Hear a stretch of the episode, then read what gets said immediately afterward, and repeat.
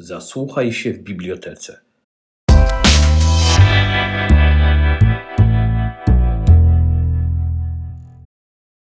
Dzień dobry, witam Państwa w Sopotece, e, w Bibliotece Sopockiej. Dziś mamy spotkanie autorskie z doktorem Janem Danilukiem, specjalistą od historii Gdańska i nie tylko, e, a to w związku z jego nową publikacją Dwudziestolecie pomiędzy, czyli miniatury o wolnym mieście Gdańsku 1920-39.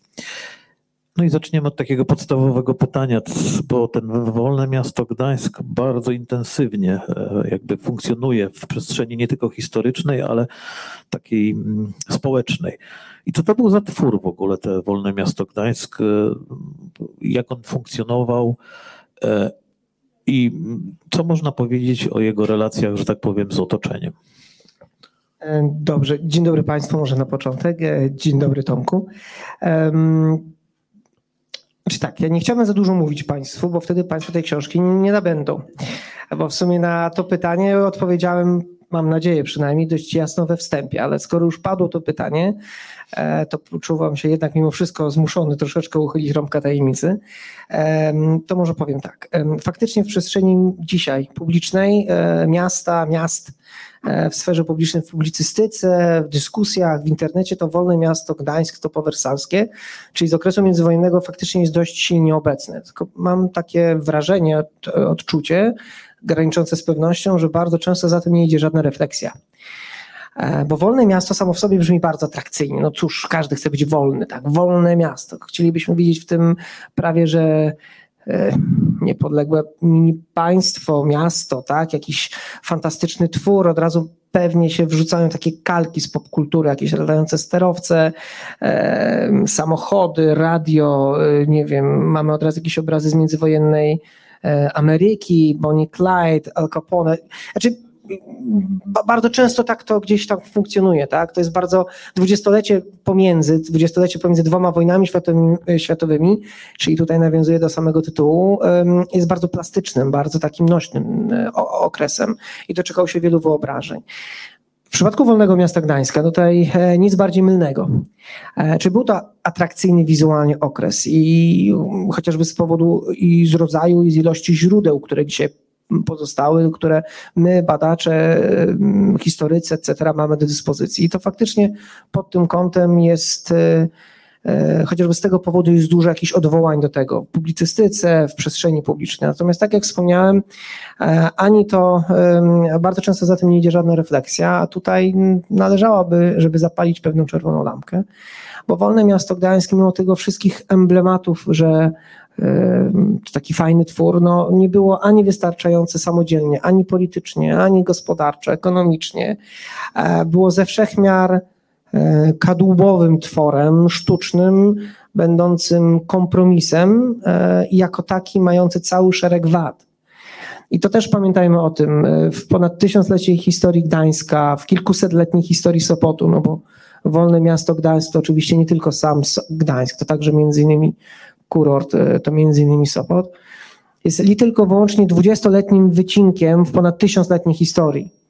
E, I on jest, mam wrażenie, też nadreprezentatywny, nadrepre, czyli za duża reprezentacja publikacji na ten temat e, odnośnie ważności tego okresu. I to też trzeba czasem do tego podchodzić trochę, jak się uśmiecham, jak do botwinki, na chłodno. Tak? Parafrazując mojego ulubionego autora polskiego, e, z historią jest jak z, z, botwinką, z botwinką, trzeba podchodzić do niej na chłodno. I druga jest kwestia, no właśnie, e, braku tej refleksji. Mm, ta książka, mam taką nadzieję, częściowo przynajmniej, chociażby z tego powodu, że jest to popularno-naukowa e, otoczka, wersja, mam taką ambicję, może tak, ma troszeczkę odczarować ten okres nie go deprecjonować, nie budować sztucznej nostalgii, nostalgii, tylko przedstawić pewne rzetelne ustalenia w formule zjadliwej, nie, nie, nie akademickiej, w tej wysokiej H litery, tylko w sposób y, łatwy do, dla, dla, do odbioru, aby dać od, odpór pewnym hosztaplerskim zapędom, które można widzieć w przestrzeni, czy to publicystycznej, czy miejskiej, czy innej, e, z obydwu stron. Właśnie z tego takiego nostalgicznego, pełnego uwielbienia, wręcz ślepego takiego powielania czy, czy y, narracji o Wolnym Mieście i wręcz tego drugiego, które co do zasady wszystko neguje, bo to było niemieckie, tak? Albo y, sztucznie się podbija to, to wrażenie, że tylko tym się dzisiaj gra, na przykład w Gdańsku, co jest całkowitą nieprawdą. I tutaj się narodziła idea tej, między innymi idea tej książki. Czy to się udało, te moje założenia? E, no to już muszą Państwo na to odpowiedzieć, nie, nie moja rola. Moje pytanie też następne jest takie, bo też wspominasz o tym e, w, w swojej książce. E, czy można porównać e, te dwudziestolecie, co się zmieniło te dwudziestolecie z tym okresem z, jakby wcześniejszym, czyli okresem z cesarstwa, kiedy Gdańsk no, też się później rozwijał? No tutaj trudno powiedzieć, nie wiem. Taką generalną obserwację to można tutaj powiedzieć w dwóch kwestiach, w trzech kwestiach.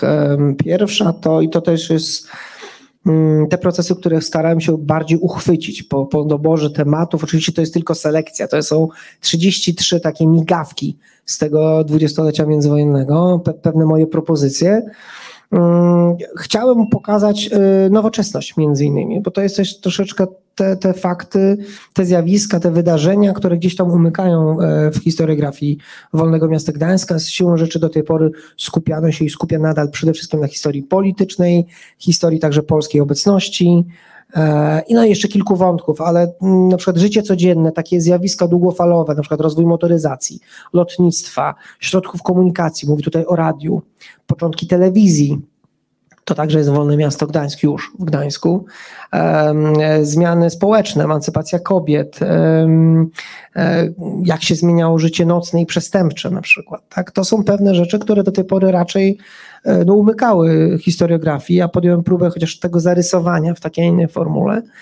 Mm, I to są zjawiska, które oczywiście były obecne wcześniej. To nie jest tak, że z roku na rok, z dnia na dzień nagle rozkwitł handel na przykład narkotykami, czy pojawiły się pierwsze kluby nocne.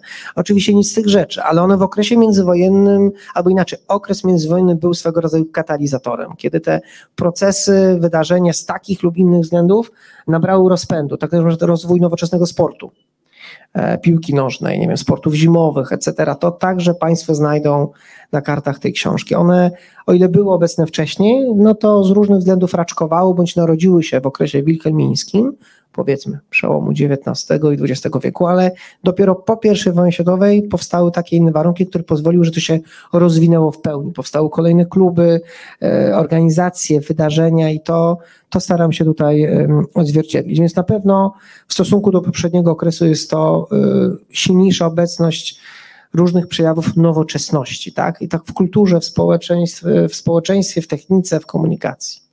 Druga kwestia to z powodu tego, w jakim kompromisowym rozwiązaniem było wolne miasto. Między charakterem mm, społeczno-demograficznym, czyli co by nie mówić, był to jednak twór w zdecydowanej większości charakterze niemieckim. A to nie jest zdanie o charakterze wartościującym. Tak po prostu było. Polonia była świetna, aktywna, ale relatywnie biedna i była nadal mniejszością, największą, ale jednak mniejszością. Szacuje, że około 10% obywateli wolnego miasta było Polakami. Ja tam też mam z tym pewne problemy, z tymi liczbami, ale już mniejsza z tym. E, więc z tego charakteru, jakim było kompromisowym rozwiązaniem było wolne miasto, wynika także to, że paradoksalnie właśnie w okresie międzywojennym jeszcze mocniej zaczęto podkreślać niemieckość tego miasta. Zresztą historia wolnego miasta jest pełna paradoksów i to jest jeden z nich rozwiązanie wypracowane przez wielkich polityków na konferencji paryskiej pokojowej w 20 roku, e, w 19, przepraszam, e, miało zadanie troszeczkę odniemczyć te, ten teren, jakby zaproponować takie rozwiązanie, które spowoduje, że Warszawa i Berlin, Polska i Niemcy dojdą do jakiegoś konsensusu i, i się załagodzi ten spór o, o to ważne strategicznie miasto, przede wszystkim symbolicznie, przepraszam, ujścia Wisły, które o który, się, o który walczono, o, o rząd dusz. No, ten twór, jakim było Wolne Miasto, spowodował, że wręcz odwrotnie. Coś, co miało zaspokoić animozję, uspokoić, wręcz stało się permanentnym powodem licznych napięć. One jak sinusoida, czasem wzrastały, czasem opadały, ale były cały, przez cały okres Wolnego Miasta. I nagle to, co było ledwie widoczne w okresie wcześniejszym, na przykład podkreślanie niemieckości poprzez politykę nazewniczą ulic i placów. Właśnie w okresie międzywojennym stało się wręcz dominującym aspektem działalności w przestrzeni publicznej. I to dotyczyło praktycznie każdej sfery życia: sportu, kultury, religii, e, nauki, stosunków na Politechnice Gdańskiej, stosunków w porcie. E, to, co miało służyć uspokojeniu, stało się czymś wręcz odwrotnym. I trzecie zjawisko, trochę z tego wynikające. E, polska obecność w przestrzeni publicznej była już widoczna wcześniej. Już pod koniec XIX wieku powstawały pierwsze organizacje polskie w Gdańsku. Sportowe, takie społeczno-oświatowe, powiedzieliśmy także pierwsze zawodowe. Ale to w okresie międzywojennym, z charakteru tego e, tworu, gdzie Polska miała pewne prawa i przywileje, e, no to był na pewno duży i ważny katalizator tego, że mocniej zaistniało w przestrzeni publicznej e, polonijne organizacje różnego rodzaju. Czy wydaje mi się, że to jest, na to się nakłada jeszcze pewnego rodzaju specyficzna świadomość kresowa, która istniała wszędzie, gdzie tam były kresy, myślę, że zachowując wszelkie proporcje. No, tak jak na wschodzie Polski, Lwów na przykład, czy Wilno. Znaczy Gdański, jakkolwiek to jest wyświechtany frazes, ale warto o tym pamiętać, było to miasto na granicy y, kultur, wpływów kulturowych i to zresztą dotyczy, proszę Państwa, wielu wolnych miast w okresie międzywojennym, bo to Gdańsk nie był jedynym. Gdańsk jedyny trwał przez cały okres dwudziestolecia. W ogóle dlaczego powstawały wolne miasta? Nie dlatego, że sobie ktoś wymyślił taki pomysł i to zostało zrealizowane. To był zawsze wynik kilku wypadkowych procesów, z których zawsze były dwa dominujące. Po pierwsze, brak zgody tych mocarstw, które rozdawały karty po I wojnie światowej, co do losów danego terytorium. No bo gdyby Francja, Wielka Brytania i USA, a to byli ci trzej gracze, którzy decydowali w Paryżu o kształcie powojennej Europy, im się to nie udało wszędzie, no ale powiedzmy, to byli ci trzej gracze, którzy rozkładali karty. Gdyby wszystkie te trzy partie były jednoznacznie, były jednogłośne, że nie wiem, Fiume, tak, port tam nad Adriatykiem, będzie włoski, to byłoby pozamiatane, przepraszam. To, to nie byłoby dyskusji, nie byłoby kwestii, które można byłoby jedna czy druga strona wygrywać. I tak po prostu pewnie by było. W przypadku Gdańska i tak innych takich tworów, jakie są wolne państwa, miasta, więc pierwszym czynnikiem, który zawsze musiał zaistnieć, brak zgody między tymi partiami, które rozdawały karty. I wtedy można było coś wygrać, ugrać, przeciągnąć, pohandlować tymi losami tych tysięcy ludzi. A druga kwestia to były zazwyczaj miasta czy terytoria e, leżące u ujścia dużych e, rzek, zazwyczaj właśnie nad morzami, ma, ma dysponujące większymi lub mniejszymi portami, więc względy ekonomiczno-gospodarcze.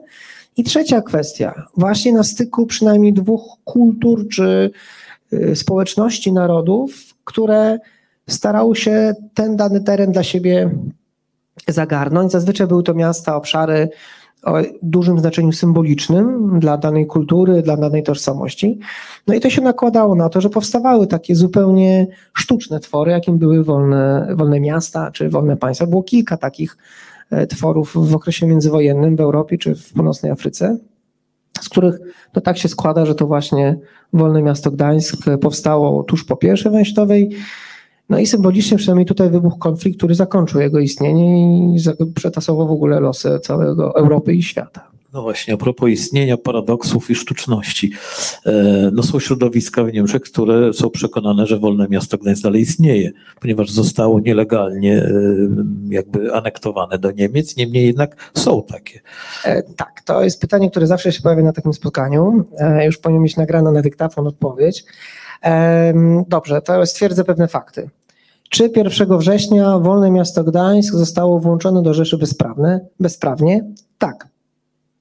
Nie dopełniono wszelkich e, formalności, które by wynikały z konstytucji, z, z, z podstawień traktatu wersalskiego, gdzie było jasno powiedziane, kto, kiedy i w jakich warunkach może zmienić status wolnego miasta. Oczywiście, że było to bezprawne, chociaż przy zdecydowanej większej akceptacji większości ówczesnych obywateli, e, przynajmniej niemieckich, Gdańska, to jest jasne. E, no dobrze, ale z drugiej strony pamiętajmy, że sam wybuch wojny i atak na Polskę także odbył się z pogwałceniem prawa międzynarodowego, bo bez wypowiedzenia wojny. Więc oczywiście de jure w praktyce, znaczy w teorii było to bezprawne. No i teraz pytanie, skoro po II wojnie światowej tego nie dopełniono, zresztą kto miałby tego dopełnić?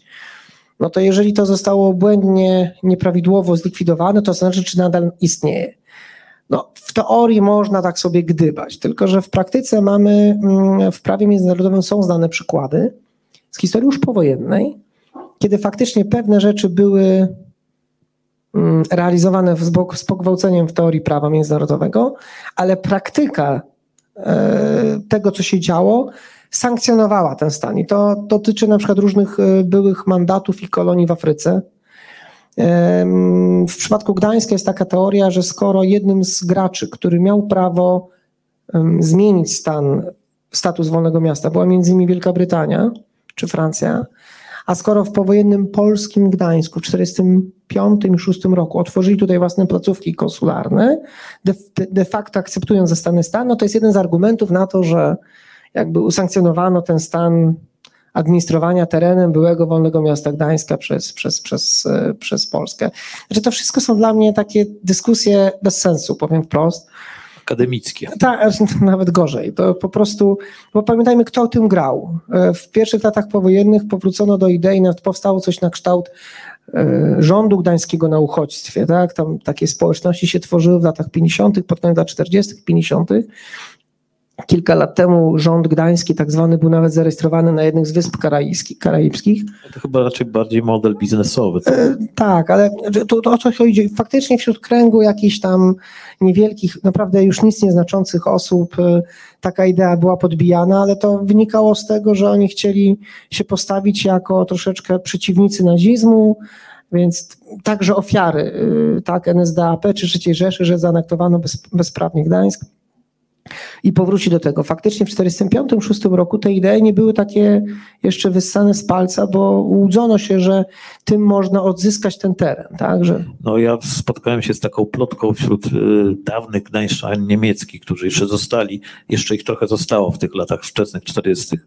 E, plotka na przykład, że Amerykanie wysadzą tutaj desant i przekażą wszystko e, miejscowym właśnie gdańszczanom. Znaczy to jest oczywiście życzenie, y, myślenie życzeniowe, pewne wizje, które, których się trzymano kurczowo, bo to dawało jakąś nadzieję, jakieś tam minimalne podstawy. Natomiast no, no w tle był wybuch III wojny światowej. Oczywiście, ale to jest, to jest wszystko z dzisiejszej perspektywy zupełnie tak, tak, tak nieważne, więc jeżeli padają pytania o to, czy wolne miasto gdańskie istnieje, to zawsze się uśmiecham. Ja mówię, no w głowach pojedynczych osób być może tak. Natomiast no, stan prawny, stan faktyczny jest taki, e, taki inny. Ja zawsze wolałbym, żeby ta energia szła na lepsze zrozumienie Wolnego Miasta Gdańska, jego badania i popularyzację niż na takie niż na takie dyskusje, ale w sumie poświęciliśmy jej 5 minut, więc... No, to teraz przejdziemy do dalszych e, pytań. E, mm, tutaj chciałbym e, zapytać o jakby recepcję Wolnego Miasta już poza tymi wszystkimi takimi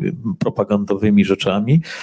Mianowicie, czy dzisiaj, w dzisiejszym życiu, czysto społecznym, czy jakimkolwiek, zostały, zostały jakieś ślady, czy to instytucji, czy też zwyczajów, no nie wiem, budownictwa, no to wiadomo, że jakieś tam pozostały, ale czy coś z tego funkcjonuje? Wybiłeś mi argument z ręki, mówię, że nie mam się powoływać na budynki, no bo, bo jednak A. E, rzekłbym, że najwięcej takich e, zdobyczy, które przetrwały, które ewidentnie są związane z historią międzywojnia tutaj, na naszym terenie, no to jednak są mimo wszystko pewne rozwiązania komunikacyjne, może tak bym powiedział, czy, czy budowle, tak? Nie wiem, most w Kiezmarku, e, lotnisko, no dzisiaj już osiedle mieszkaniowe, ale przypomnę, że pierwszy port cywilny Gdańska to jest e, początek lat 20. na Zaspie, tak? No wówczas we Wrzeszczu, po wojnie na Zaspie, aż do początku lat 70. i otwarcie Rębiechowa są, są zachowane budynki dawnego dworca e, wodno, dla wodnolotów w górkach wschodnich na sobie szewie, no ale to są jakieś tam takie um, pojedyncze kwestie. Um, no cóż, zaryzykowałem stwierdzenie, że jednak nie, bo wymiana ludności, y, ten, ten, ta, ta cezura roku 45, ona dotyczy nie tylko i wyłącznie zniszczenia miasta, tkanki tej takiej infrastrukturalnej. Ona dotyczy o wiele głębiej kwestii także pewnej kultury, życia codziennego, obyczajowości. E, zachowały się na przykład świetne wspomnienia rzemieślników, którzy tutaj przyjeżdżali na przykład z Kresów. Wchodzili na Mariacki, na Szeroki, do jeszcze wyposażonych warsztatów i na przykład tam e, były narzędzia czy rozwiązania, których oni w ogóle nie znali. To, to nie znaczy, że ci rzemieślnicy e, polscy czy tam powojenni, tak, oni byli zacofani, nic z tych rzeczy, tylko były inne narzędzia, były inne, inne sposoby obróbki. Dotyczy to wielu branż. To także dotyczy mm, pewnej obyczajowości. Pewne kwestie odeszły niemalże w ogóle w niebyt. Jeżeli one przetrwały, to w społecznościach byłych mieszkańców Wolnego Miasta Gdańska, głównie w północnych Niemczech po wojnie. To jest tradycja Sopockiego Tygodnia Sportu, to jest całkowicie za, za, zapomniana tradycja Sopockiego Karnawału.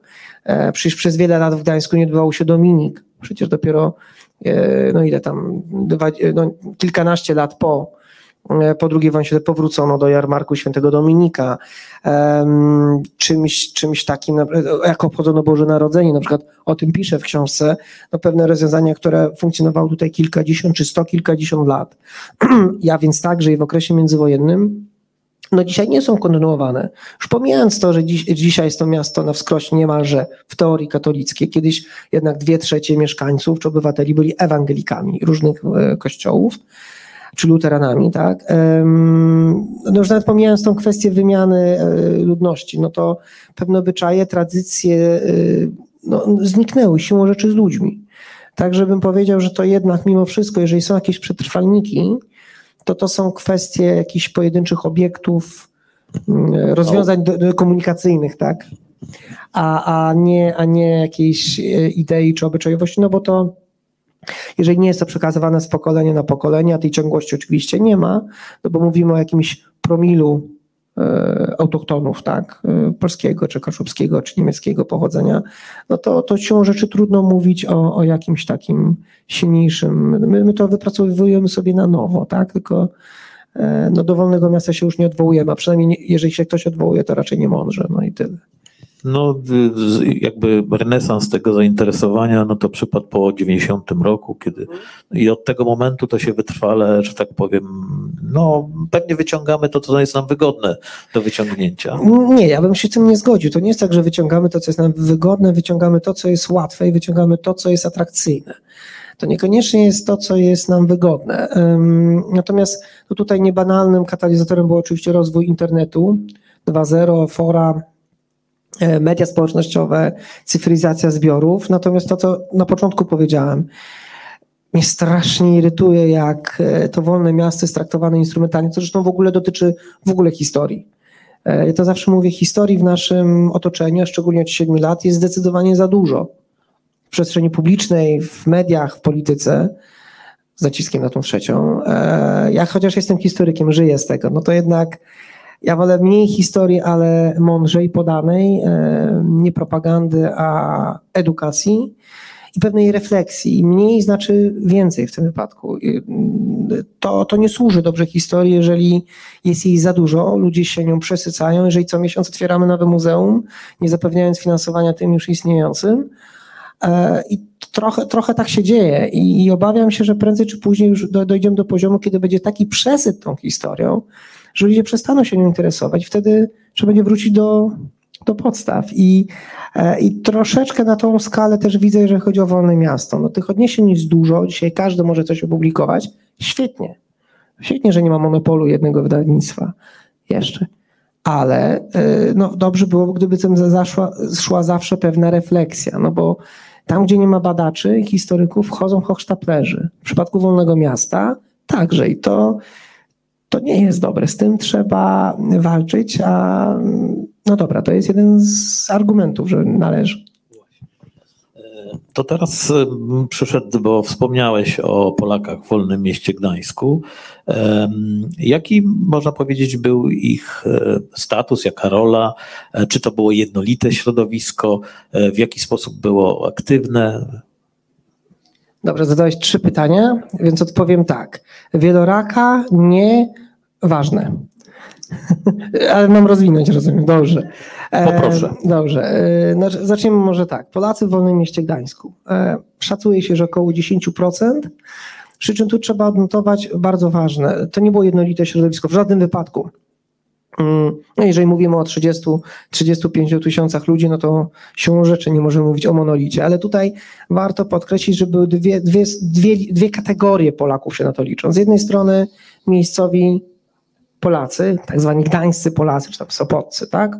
W sensie ludzie, którzy mieli obywatelstwo Wolnego Miasta Gdańska, ale czuli się Polakami byli, jej, byli świadomi swojej polskości, zazwyczaj działali w wielu, w różnych organizacjach. Na marginesie, gdybym chciał coś przeszczepić z przeszłości dzisiaj, to chciałbym postawę obywatelską. To znaczy ich zaangażowanie, nawet zwykłych robotników, e, jest naprawdę, e, budzi, budzi szacunek z dzisiejszej perspektywy. My się dopiero tego uczymy po 89, a jeszcze się nie nauczyliśmy, mam wrażenie jeżeli chodzi o aktywność w różnego rodzaju organizacjach, towarzystwach śpiewaczych, ludowych, związkach zawodowych, organizacjach nie tylko politycznych, także religijnych, kulturalnych, naprawdę szapoba. Tego było, tego było dużo i ta aktywność faktycznie była widoczna. E, więc z jednej strony mamy gdańskich Polaków, zazwyczaj tu mieszkających od jednego, dwóch, trzech pokoleń, a z drugiej strony Polaków, którzy i ich rodziny, którzy tu przyjechali za pracą to byli zazwyczaj obywatele Rzeczpospolitej, ci, którzy mieli paszport polski, ale byli tu na miejscu i także się zazwyczaj angażowali. I niejednokrotnie dochodziło do pewnych napięć, szczególnie między urzędnikami, tymi, którzy byli tutaj przywiezieni z Warszawy, którzy nie zawsze rozumieli pewne niuanse, albo jeszcze gorzej, po przewrocie majowym były takie przypadki napięć wynikające z tego, że linia polityczna Warszawy wobec Gdańska no była taka, nie inna i czasem to stało w sprzeczności z interesem tutaj miejscowych Polaków. I to, już nie wchodząc w szczegóły, bo to się nadaje na osobny wykład, mówimy więc o dwóch podstawowych takich społecznościach. E, wielkim problemem tej społeczności to to, że ona była relatywnie biedna. E, my o tym trochę zapominamy, skupiamy się, że większość działaczy polskich to byli księża, przedstawiciele wolnych zawodów. Okej, okay, dobrze, ale zapominamy, że en masse to była społeczność robotnicza. E, praktycznie nie było fabrykantów polskich, posiadaczy dużych przedsiębiorstw. Tutaj ekonomiczna siła Pols Polonii, czy Polski obecności w Wolnym Mieście wynikała z polskich kolei, z polskiej poczty, z urzędów i z tego, że było dużo firm, e, firm frachtowych, spedycyjnych, czy banków z polskim udziałem. Ale to nie znaczy, że w tych wszystkich firmach pracowali tylko Polacy. E, I to był, to był problem, bo jeżeli sobie uświadomimy, że te, te towarzystwa utrzymywały się w dużej mierze ze składek, no to one miały ograniczone e, możliwości rozwoju. To, to, to, to, to jest ważne. Mm, fabrykantów tu praktycznie nie było. Byli oczywiście lekarze, no byli nauczyciele, byli księże, byli dziennikarze, e, adwokaci, ale to, no to było w porywach po kilkanaście, kilkadziesiąt osób. Więc bardzo często w tych towarzystwach, na, na, w zarządach mamy te same nazwiska wymienione, jak dzisiaj czytamy biogramy na przykład ofiar ze Stutthofu, ofiar z Piaśnicy, bo tam przecież mnóstwo było Sopocian czy Gdańszczan, tych Polaków. To bardzo często przy tej jednej postaci można powiedzieć prezes tej, tej organizacji, skarbnik w tej organizacji, sekretarz w tej organizacji w tym samym czasie. To jest ograniczona liczba nazwisk tak naprawdę. E, więc, więc pamiętajmy o tym, że ta Polonia tutaj istniała, była aktywna, w teorii miała pewne prawa, z praktyką ich egzekucji, e, egzekwowania było różnie, ale miała to, że to nie był monolit, no i podstawy ekonomiczne były, były relatywnie słabe i to, i to miało znaczenie. I, no i cóż, i działało w takich, a innych warunkach. A działali, starali się działać aktywnie. Skoro jesteśmy w Sopocie, to nie unikniesz pytania o Sopot. E, Sopot nieco się różni od Gdańska. Mhm. Wszystkim był miejscowością, no, kąpieliskiem, można tak powiedzieć. E, chociaż w tym dwudziestoleciu zyskał e, nowe oblicze ze sprawą kasyna, nieco niepokojące, ale jednocześnie przyciągające, tak? No, a poza tym tu zdaje się przez pewien znaczy, przez ten czas e, traktowano to polską obecność jako e, trochę zagrażającą Niemczyźnie. Z jednej strony niby zagrażającą, prasa niemiecka w alarmistycznym tonie grzmiała o rzekomej polonizacji Sopotu, e, na równocześnie z, z, z rzekomym rosnącym zagrożeniem, po polsku nie wiem jak to powiedzieć, rosnącej obecności Żydów na przykład. Tak? To było zdecydowanie nadwyrost. Tu chodziło przede wszystkim o wykupywanie działek, posesji nieruchomości firm przez polski kapitał, to faktycznie miało miejsce na początku lat 20., tylko że po kilku latach to przestało być problemem, nazwijmy to, czy kwestią, bo to było tylko lokowanie kapitału zazwyczaj przez tych ludzi, którzy zrobili majątek w latach pierwszej wojskowej pochodzący z Łodzi, Lwowa czy Warszawy i traktowali to nie jako inwestycje w jakimś patriotycznym znaczeniu, tylko po prostu jako interes. Jak interes, dokładnie. Natomiast e, zapomina się o tym, że e, równolegle z tymi alarmistycznymi tonami, e, zazwyczaj tych najbardziej prawicowych, konserwatywnych głosów czy periodyków niemieckich, czy działaczy z tych, z tych kręgów, jednocześnie Sopot, co by nie mówić, stał polskim turystą. Albo turystą z drugiej RP, może tak, bo to nie zawsze byli Polacy.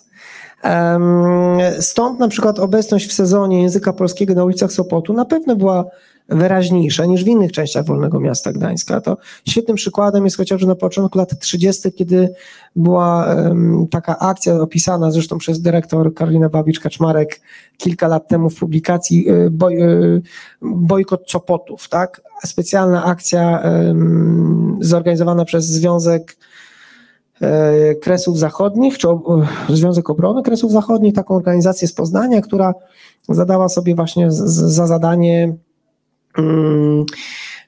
aby, aby ten, ten, polski turysta odwiedzał na przykład głównie Orłowo, czy Gdynię, czy, czy polskie kurorty, kąpieliska na Wybrzeżu Polskim, a nie do Sopotu, nie do Gdańska. Tu chodziło oczywiście o kwestie polityczne, bo, bo to był początek lat 30., polityka e, władz gdańskich, gdzie coraz większe słowo, czy e, coraz większa obecność tutaj była na hitlerowców.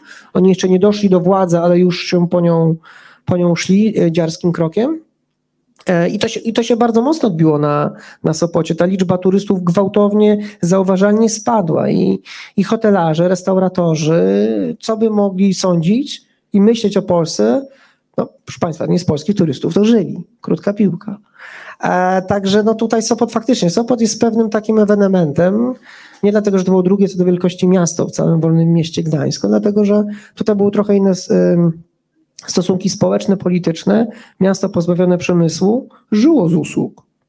A te usługi żyły przede wszystkim z turystów z drugiej RP. Skandynawowie, Niemcy, Skandynawami i Niemcami, ale tu obecność polskiego pieniądza, czy wymiana jego w miejscowych kantorach, no była jednak istotnym czynnikiem rozwoju bądź zapaści gospodarki kurortu żyjącego z turysty. No, charakterystyczne, oczywiście nie wiadomo na ile na wyrost jest zdanie z wcześniejszego okresu, które Nowaczyński, Adolf Nowaczyński napisał w 1913 roku, komentując e, ulicę Morską, czyli Zistrasse, że to nic innego jak rzucona nad e, Morze Warszawa. Nic się nie zmieniło chyba w tym. Znaczy, zmieniło się o tyle, według, dysponujemy pewnymi danymi, no i generalnie jeżeli mm, lwia część w ogóle turystów, która przyjeżdżała do Wolnego Miasta Gdańska, meldowała się w Sopocie. To też jest znamienne. I z tych turystów sopockich mniej więcej połowa to byli z drugiej RP, połowa byli, byli z Niemczech. Znaczy no, tam po 40% czy po 40 parę procent, to dosłownie parę procent to byli Anglicy, Skandynawowie, e, Francuzi czy z Niderlandów. To, to naprawdę się nie liczyło. No więc jeżeli zobaczymy na, tą skalę, no to, to, to było naprawdę istotne. Stąd na przykład wiele hoteli zatrudniało obsługę także mówiącą w języku polskim. Nawet jeżeli ten właściciel był zagorzałym e, przeciwnikiem istnienia wolnego miasta i, i tego, e, tej międzywojennej Polski, to jednak no, pieniądz jest pieniędzem, no, a Sopot z tego żył. O tym się czasem zapomina, mówiąc o międzywojennym Sopocie, mam wrażenie. E, właśnie. Czy wolne miasto Gdańsk było samowystarczalne? Czy, czy potrzebowało kroplówki? Wszędzie, zawsze. To, jest, to, to, był, to był kadłubek. To był sztuczny twór politycznie, przez nikogo praktycznie niechciany, ale przede wszystkim, e, przede wszystkim e, niesamodzielny gospodarczo. W 25 bądź 26 roku opublikowano taki trochę prześmiewczy, ale bardzo ciekawy artykuł w polskiej gazecie, wydawanej w Wolnym Mieście.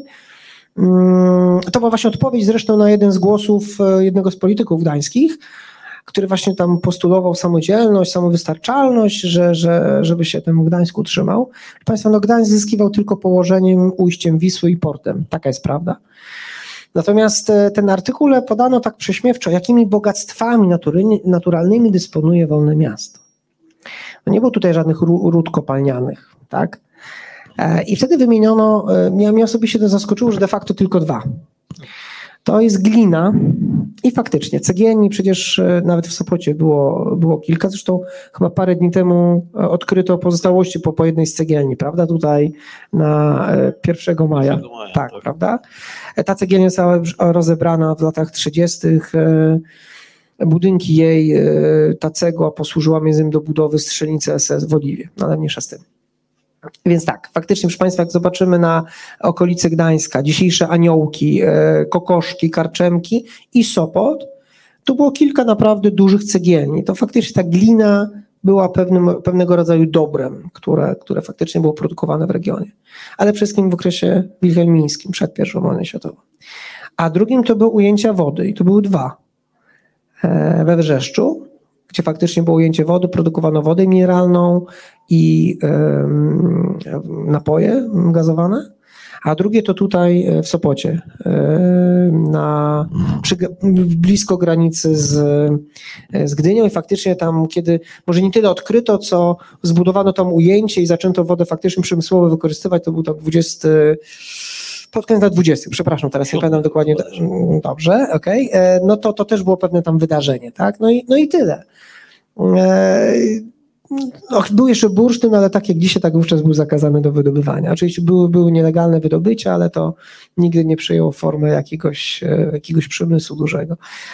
No i cóż, no, było, było, było rolnicze zaplecze, gdańskie niziny, wielkie żuławy, ale to też rolnicze też było wolne miasto Gdańsk całkowicie niewystarczalne. Na przykład były niemal permanentne braki w nabiale.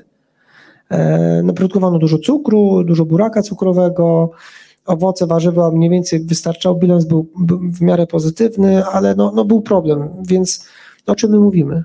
To było niesamodzielne. Bardzo często był przecież dotowane pośrednio przez rząd w Berlinie, tak, trochę nielegalnie. Tak samo polskie organizacje tutaj też by się często nie utrzymały, gdyby nie jakieś tam zastrzyki funduszy z Warszawy. Także, także nie, w żadnym wypadku to był sztuczny twór, kompromisowe rozwiązanie, takie ułomne dziecko tego traktatu wersalskiego, no, atrakcyjne w formie dzisiaj, ale wówczas y, no jednak nie. No ja się spotkałem z takimi wspomnieniami, że mm, bo ludzie jeździli w obie strony, tak, na wycieczki do pracy, byli zatrudnieni po obu stronach granicy, że to było y, jakby codzien, miasto codziennego przemytu, że w jedną stronę na przykład wożono żarówki, w inną jakieś płody rolne i to takich minimalnych ilościach. Tak. Mrówki to nie jest wymysł naszych czasów, tak zwane na granicy, to przez dział między szczególnie e, szeroko pojętymi Kaszubami, tak? czyli, czyli drugą RP, a, a powiatem gdańskiej Wyżyny, e, czy między Gdynią a Sopotem, rzeczywiście jak najbardziej. Także, także przemycano, także wwożono, zresztą zachowane akta sądowe, które się zachowały w jakimś ułamku, ale jednak, to jest kilkaset różnych teczek. Ja przyglądałem to tak pobieżnie, to jest 90% kwestii dotyczy przemytu, ale nie przemytu alkoholu, narkotyków, ludzi, broni. Nic z tych rzeczy. Masło, jajka, mięso. Poważnie, tak? E, opłacało się produkować coś w kolibkach, mieć opłaconego pogranicznika i dwa razy w tygodniu na targ do Sopotu wodzić jedzenie, tak? I tutaj sprzedawać po dobrych, po lepszych cenach. Tylko długa podróż. E, zresztą babcia mojego kolegi tak zarabiała przez cały okres międzywojenny, zachowały się fajne wspomnienia. Mm, więc e, przemyt oczywiście taki, taki prawdziwy, byśmy powiedzieli, też istniał, bo nie wiem, czy Państwo wiedzą, Gdańsk był jednym z największych centrów produkcji i mm, rozlewania alkoholu. W okresie międzywojennym panowała, panowała prohibicja w Szwecji, Finlandii, w Estonii. I przy dobrych wiatrach, nomen omen, czy to żaglówką, czy dobrą łodzią motorową szybką, można było bez większego problemu w jeden, półtora dnia dostarczyć z nowego portu na wybrzeże Estonii, Finlandii. Co ciekawe, w Twojej książce wyczytałem, że opłacało się nawet do Polski go przemycać. Tak, to też. To tam rozcieńczano, przelewano, czasem były różne metody E, podjeżdżała motorówka na morzu, przelewała albo zrzucała beczki, ktoś się wyławiał. No to był cały proceder. Na ten temat powstało kilka fajnych publikacji, na przykład słynna taka publikacja profesora Raimo Pullata z Estonii, Morze Wódki, który świetnie oddaje to, co się działo na falach Bałtyku w okresie międzywojennym, właśnie na, między Finlandią, Estonią, a, a południowym Bałtykiem, może nie tylko wolnym miastem, ale w dużej mierze wolnym miastem. Tym się trudnili wszyscy, konsulowie, studenci, żeglarze, były zorganizowane gangi, ale też to było dorabianie czasem do utrzymania się na stacji. No, to, to jest osobna kwestia, ten też można zrobić osobny wykład. Były narkotyki, był przemyt ludzi, niestety również, ale to jednak ten, ten, ten morze wódki rządziło. E, teraz mi przyszło do głowy, a propos tych rzeczy, które zostały w sferze niematerialnej, że takim e, chyba właściwie nie wiadomo, jak to przetrwało, w jaki sposób e, pozostałością po wolnym miast, mieście jest niechęć między Gdańskiem a Gdynią. Och, ja bym tego nie podbijał. To jest niechęć chyba jednak głównie wynikająca z powojennych rywalizacji dwóch klubów piłkarskich. Mam takie wrażenie i czasem podbijane aby coś utrzymać, a nie de facto. Um, znaczy to są tak dwa różne organizmy, które siebie de facto uzupełniają, a po środku jest rodzynek w postaci Sopotu. E, także, znaczy inna sprawa, tak na marginesie, proszę Państwa, że znamiona Trójmiasta, no to powstały nie w powojennym okresie, chociaż pierwszy nas ta nazwa wpadła w grudniu 1949 roku. Jeszcze w cudzysłowie, Trójmiasto. E, po wojnie były ambicje, żeby stworzyć faktycznie jeden ośrodek e, w Gdańsku, który obejmowałby Gdynię, Sopot. E, były różne pomysły, jak nazwać ten Gdyńsk na przykład, jak nazwać ten wielki twór. Natomiast co by nie mówić, proszę Państwa, to właśnie w latach II wojny narodziły się znamiona czegoś, co można, mówimy, można mówić o jakimś pseudo-trójmieście, czyli po raz pierwszy już na gruzach tego wolnego miasta, tak? Po raz pierwszy. Wspólne te... instytucje powstały pierwsze. Tak, to znaczy wspólny zarząd obu portów i na przykład yy, komunikacja wspólna. Ja się uśmiecham zawsze smutno, że bilet metropolitalny, proszę Państwa, to już był. No tak wojny, tak? Na jednym bilecie można było teoretycznie organizatora pojechać autobusem, a potem trolejbusem od, od Dolnego Miasta po Oksywie. No ale to oczywiście wynikało z tego, że po raz pierwszy te trzy miasta znalazły się w obrębie jednego organizmu administracyjnego, tak? Bo Gdański Sopot był wolnym miastem, ale Gdynia nie, rzecz jasna. No ale dobrze, to już e, zmieniając tym, więc ja, ja bym tutaj się nie doszukiwał tej niechęci w żadnym wypadku. W okresie międzywojennym to raczej to są wszystko kwestie powojennych jakichś animozji, czy, czy, czy szukania sobie na siłę jakiegoś rywala, bo, bo e, to jest nagrywane, prawda? to, to może nie będę kontynuował tego tematu. E, nie, nie, to, to jest dla mnie takie sztuczne, gdzieś tam, gdzieś, gdzieś tam podbijane, mam wrażenie, zupełnie bez, bez sensu. E, no właściwie tak kończąc, to Mam takie pytanie, bo, bo, bo większość tego Gdańska mało kto sobie zdaje sprawę, że nawet architektonicznie ten Gdańsk oczywiście z zewnątrz wygląda podobnie, ale tak jak pisałeś, e, piszesz w swojej książce, zresztą polecam te wszystkie artykuły, bo są bardzo ciekawe. E, I że ten Gdańsk wyglądał zupełnie inaczej. Był inaczej zagęszczony, szczególnie stare miasto, tak, które dzisiaj zostało odbudowane, ale to jest de facto w zasadzie osiedle, no to można powiedzieć, i nie jest tak zagęszczone jak, jak wówczas, bo trzeba pamiętać, że stara kamienica, no to zajmowała, w tej chwili zajmuje chyba jedną trzecią długości działki. Na, nawet chyba, je, nawet, nawet nie. Znaczy, to jest coś, co badaczom, specjalistom jest jasne, ale nawet wtedy umyka. My niby to wszystko wiemy wtedy głowę, ale jak rozmawiamy, zapominamy. A, a ludzie, którzy nie badają historii, czy architektury, czy urbanistyki, mają prawo być zaskoczeni, kiedy słyszą, bo już parę razy takie to już wypowiedziałem i widziałem reakcje. Um, kiedyś, proszę Państwa, życie polityczne, ale też i społeczne, kulturalne, ekonomiczne, nocne i przestępcze skupiało się naprawdę w śródmieściu Gdańska.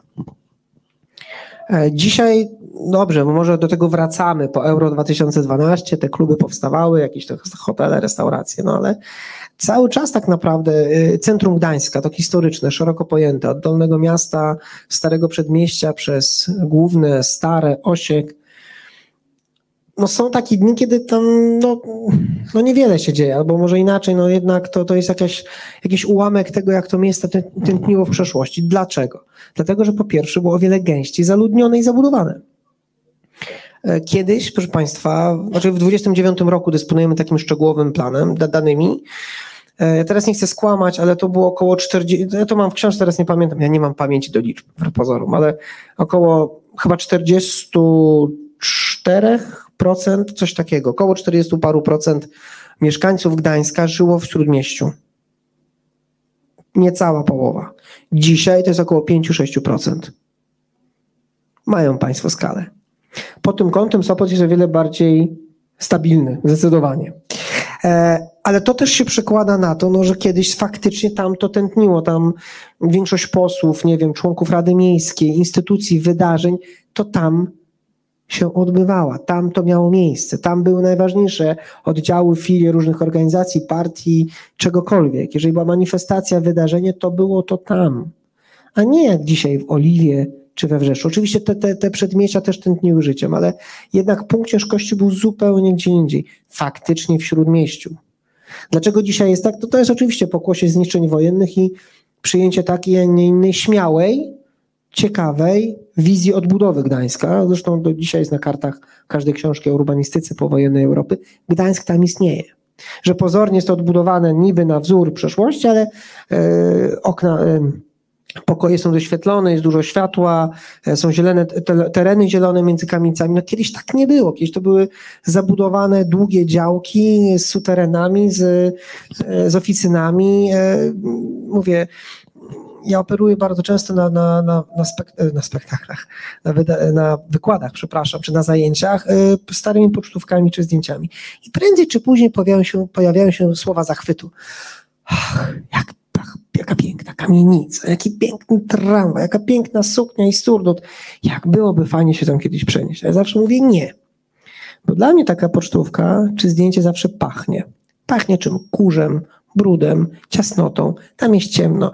Latrynami, nie było kanalizacji? My, znaczy no była kanalizacja, ale na pewno nie działała tak super jak dzisiaj. Proszę Państwa, no bo my jesteśmy przyzwyczajeni do myśleć, że jak się żyło kiedyś w przeszłości, to się miało tą dużą, duże mieszkanie, służbę, e, było się urzędnikiem, nauczycielem. No świetnie, ale to była jednak jakaś tam drobny procent miasto, na przykład Śródmieście było naprawdę o wiele gęściej zabudowane i było, było tam ciężej.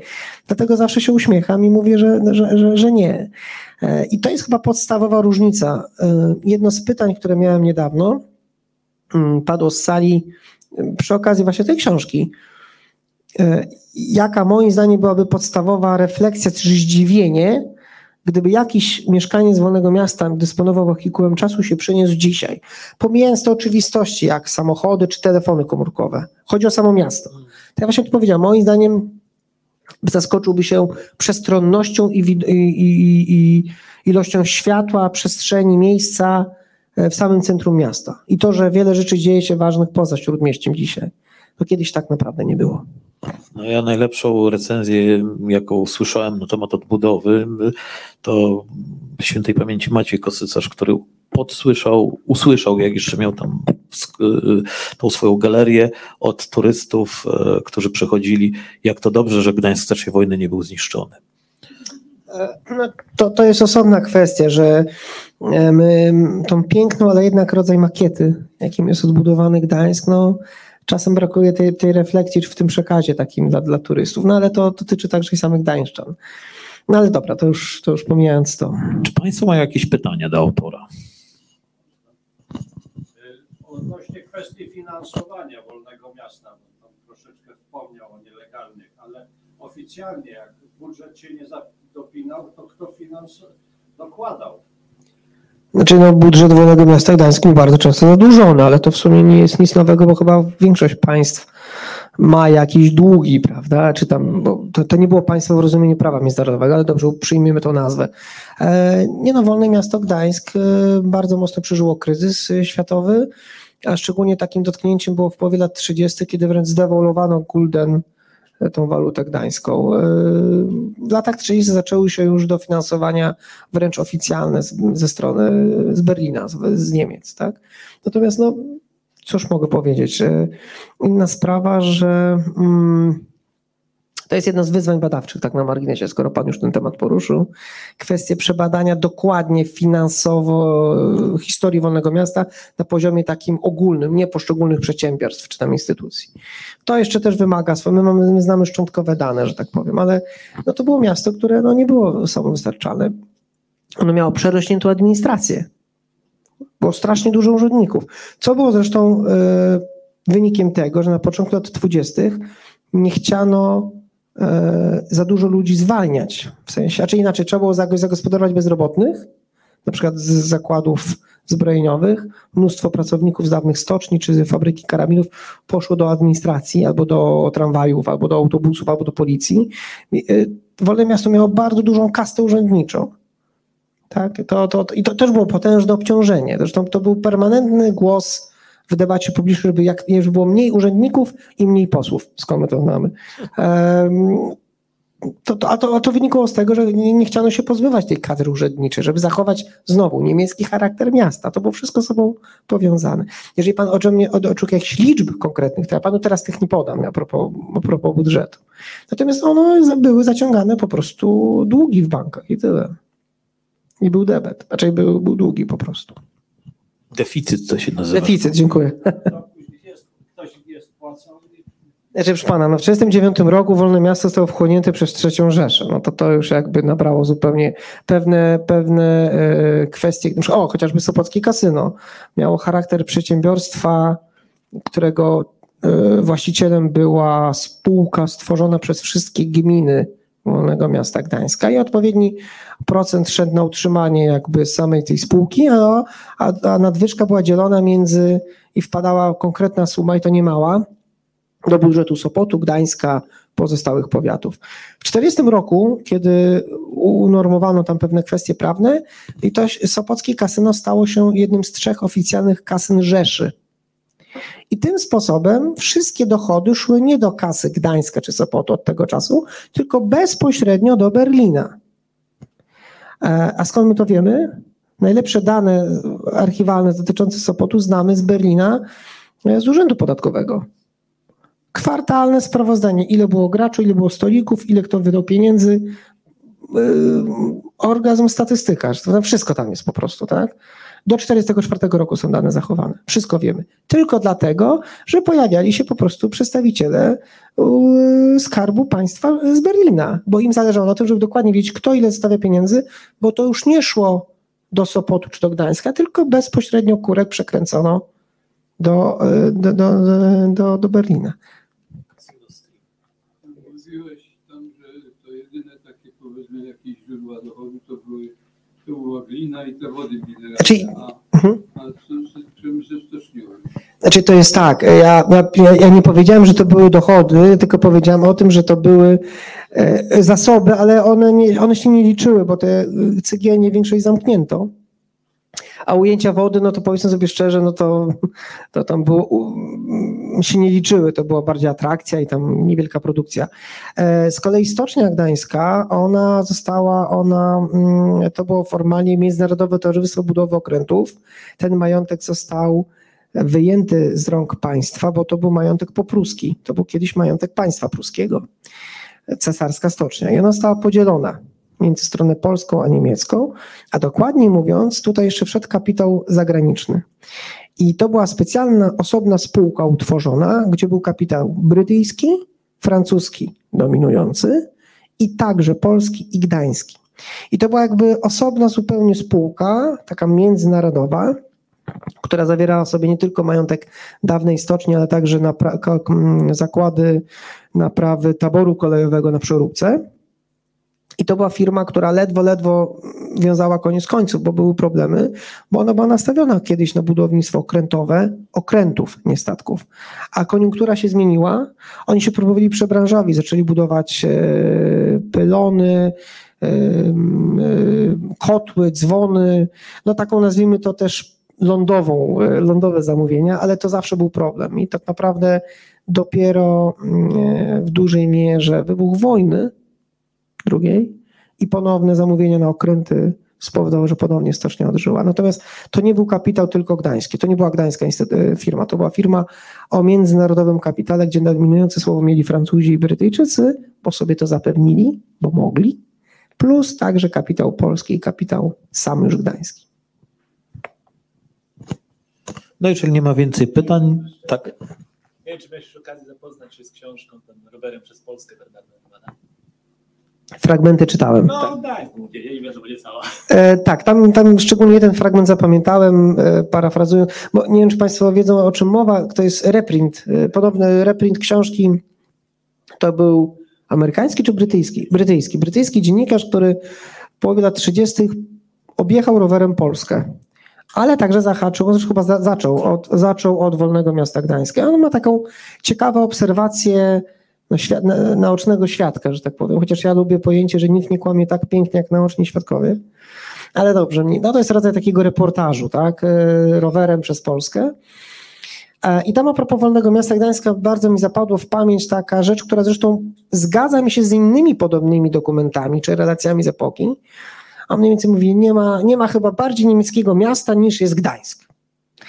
E, No i to jest troszeczkę koreluje z tym, co od czego zacząłem dzisiaj, czy jednej z pierwszych kwestii, że no okres międzywojenny spowodował, że ten Gdańsk w takiej płaszczyźnie tej takiej oficjalnej, on wszystko robił, żeby podkreślać swoją niemieckość, bo takie były, takie były stosunki polityczne, gdzie strona niemiecka uważała się zagrożoną i jeszcze bardziej podbijała piłeczkę. Tak?